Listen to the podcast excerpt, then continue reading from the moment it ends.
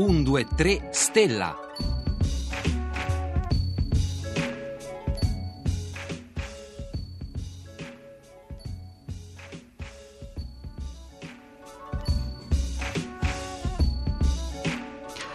Eccoci dunque alla sesta puntata di 123 Stella, questa serie di puntate dedicate all'osservazione del cielo estivo, a creare una piccola guida, e oggi il tema riguarda i pianeti, gli astri erranti. Ne parliamo con Daniele Gasparri, che è un astrofilo e comunicatore scientifico. Buongiorno Daniele Gasparri. Buongiorno a voi e a tutti gli ascoltatori. Allora, anche alla luce del declassamento di Plutone, ci dice che cos'è un pianeta? Un pianeta sostanzialmente è un corpo che ruota intorno al Sole. In realtà nel Sistema Solare ce ne sono tantissimi, per questo noi abbiamo fatto una distinzione tra pianeti e corpi minori, tra cui purtroppo ci è finito anche Plutone nel 2006. Quindi diciamo che i pianeti sono diventati 8. Ad esclusione della Terra, naturalmente, i pianeti visibili ad occhio nudo possono essere diversi. Quanti sono? 5. Sono 5, i pianeti visibili ad occhio nudo sono ben 5. E non è finita qua, perché questi pianeti sono stati scoperti molto, molto tempo fa dalla nostra civiltà, addirittura sono stati osservati per le prime volte dagli antichi egizi, probabilmente addirittura dai babilonesi, quindi sono oggetti che sono nella nostra cultura da decine di migliaia di anni probabilmente. Come si distinguono da una stella? A occhio nudo. Effettivamente è abbastanza difficile da una prima occhiata distinguerle da una stella. Perché? Perché tutti i pianeti sono troppo distanti per i nostri occhi da poter essere visti diversamente da una stella. Quindi noi la prima cosa che vediamo in cielo è sostanzialmente un oggetto puntiforme. Un punticino. Un punticino. Però ci sono dei piccoli trucchi che ci possono essere molto d'aiuto. Per esempio, molti pianeti, tra cui Venere, Giove e qualche volta Marte, sono molto più luminosi della più luminosa stella del cielo, che è Sirio. Altri addirittura, anzi direi tutti, si mostrano diversi dalla luce delle stelle. La luce delle stelle scintilla, sembra pulsare, mentre la luce dei pianeti in realtà è abbastanza ferma, come se fosse quella di un lontano faro. E questa probabilmente il modo migliore per distinguere quei puntini che appartengono al nostro sistema solare dalle stelle, che sono invece molto più distanti. Senti, lei faceva riferimento a 4: Venere, Marte, Giove e Saturno. E di Mercurio riusciamo a individuarlo anche a occhio nudo, anche i non esperti, diciamo? Sì e no, nel senso che Mercurio purtroppo, orbitando molto vicino al Sole, si trova sempre prospetticamente vicino. Quindi per osservarlo dobbiamo essere abbastanza fortunati da avere un orizzonte libero ad osservare o poco dopo il tramonto del Sole o poco prima dell'alba. In questo periodo, do un piccolo consiglio, si vede debole poco prima dell'alba, quando ormai il cielo è già chiaro, noi possiamo vedere verso est una stellina, ci sembra una stellina, che in realtà è il pianeta Mercurio. Ecco, gli altri pianeti si riesce a distinguerli ad occhio nudo l'uno dall'altro, cioè guardando possiamo individuare con una certa facilità Venere, sapendo che è diverso, che non è Marte, sapendo che non è Giove, sapendo che non è Saturno? Certamente, anche qua ci sono dei piccoli trucchi. Per esempio, Venere è un pianeta interno come Mercurio, quindi si trova sempre vicino al Sole. Non potremo mai, per esempio, osservare Venere di notte a mezzanotte alto nel cielo, lo osserveremo sempre o poco dopo il tramonto, poco prima dell'alba. Poi la luce di Venere è brillantissima, è molto più brillante di Sirio, addirittura Venere si può scorgere, questo forse pochi lo sanno, si può scorgere addirittura di giorno, in pieno giorno, se si sa dove guardare, ad occhio nudo.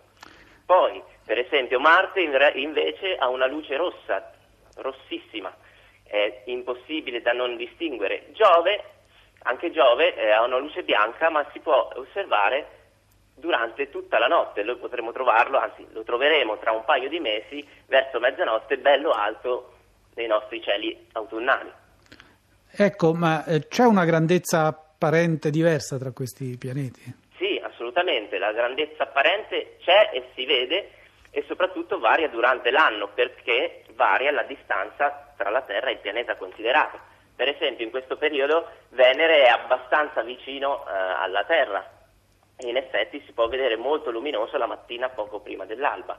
Al contrario, Marte ora si trova quasi dalla parte opposta dell'orbita, effettivamente appare molto più debole e se lo osserviamo al telescopio vedremo praticamente un puntino poco più piccolo di una capocchia di spillo.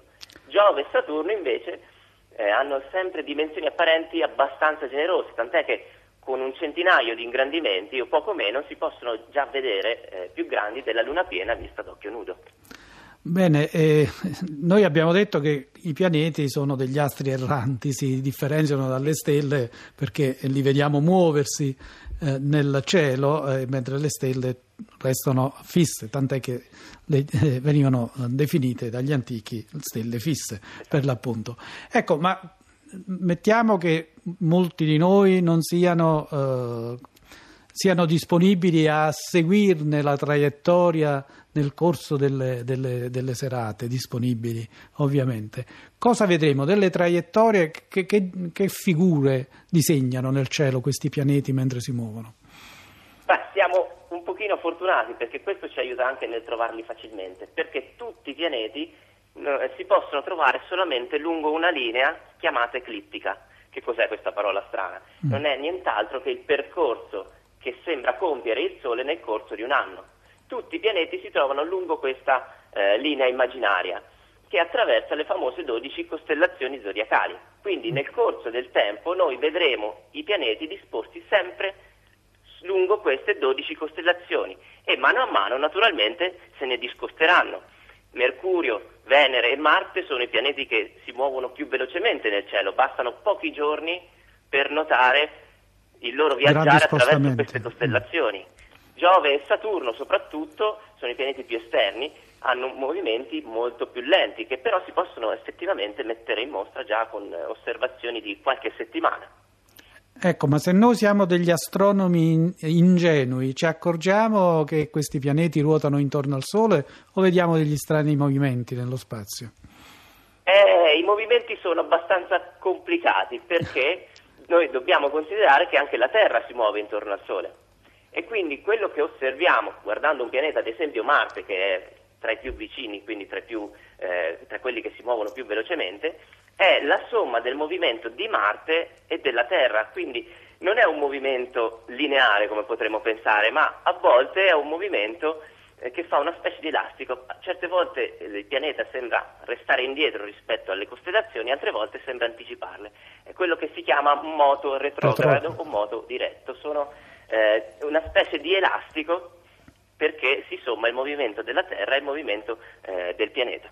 Sono questi strani movimenti che poi insomma hanno portato molti nell'antichità ad immaginare un sistema geocentrico invece che eliocentrico.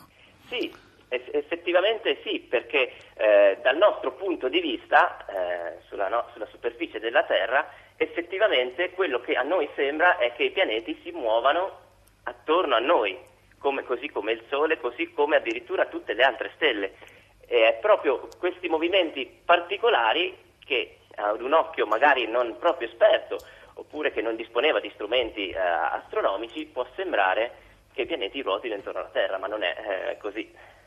Ecco, c'era un grande astronomo, Tycho Brahe, che era bravissimo a seguire l'evoluzione dei pianeti e delle stelle, insomma del cielo ad occhio nudo, ma noi disponiamo di strumenti, diciamo, no? Dopo sì. Galileo ne abbiamo tantissimi. Galileo stesso ha fatto straordinarie scoperte con il suo telescopio. Ecco, con un piccolo binocolo, diciamo del tutto dilettantistico.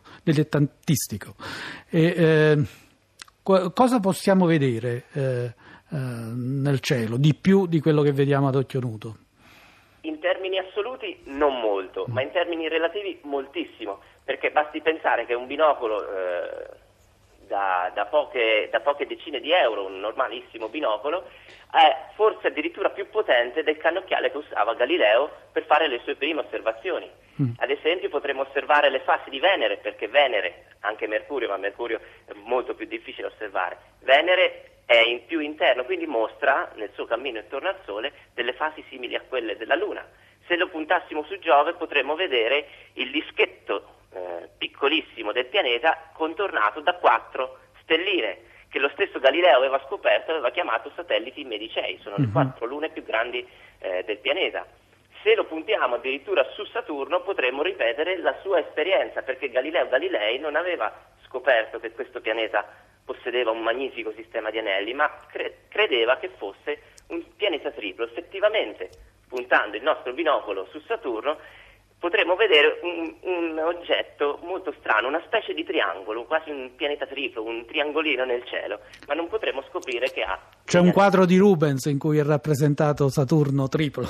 Esatto, esatto. Inizialmente si pensava che Saturno fosse un pianeta triplo, qualcosa di eccezionalmente sconvolgente per l'epoca, però poi si rivelò essere addirittura ancora più incredibile della più fervida immaginazione, perché nessuno aveva immaginato un pianeta con un anello intorno. Ecco, con i telescopi professionali o semiprofessionali che utilizzate voi astrofili, cosa si può vedere di un pianeta? Si può riconoscerne in qualche modo la natura?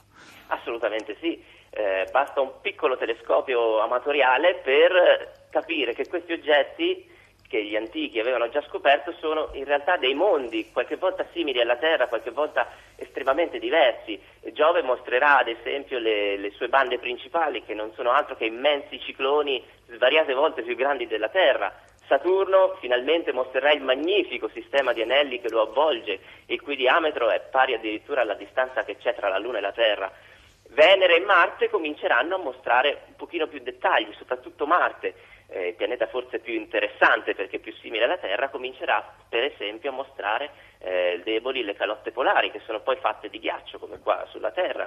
Comincerà a mostrare anche deboli sistemi nuvolosi che possono essere più o meno simili ai nostri grandi uragani. Diciamo che basta un piccolo telescopio per scoprire effettivamente molti altri mondi.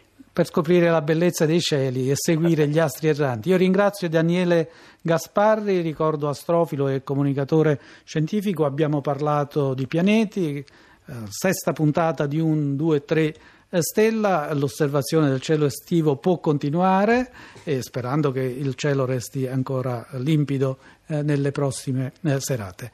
E siamo arrivati alla fine della nostra trasmissione odierna e alla fine anche della settimana. Ricordo che questo è un programma di Rossella Panarese, in regia Giovanna Savignano, in redazione Paolo Conte e Marco Motta con l'aiuto di Roberta Fulci, alla console qui a Napoli Antonio D'Orta e a Roma Alessandro Cesolini. A tutti un sentito ringraziamento e l'appuntamento di voi ascoltatori con Radio 3 Scienze è per lunedì.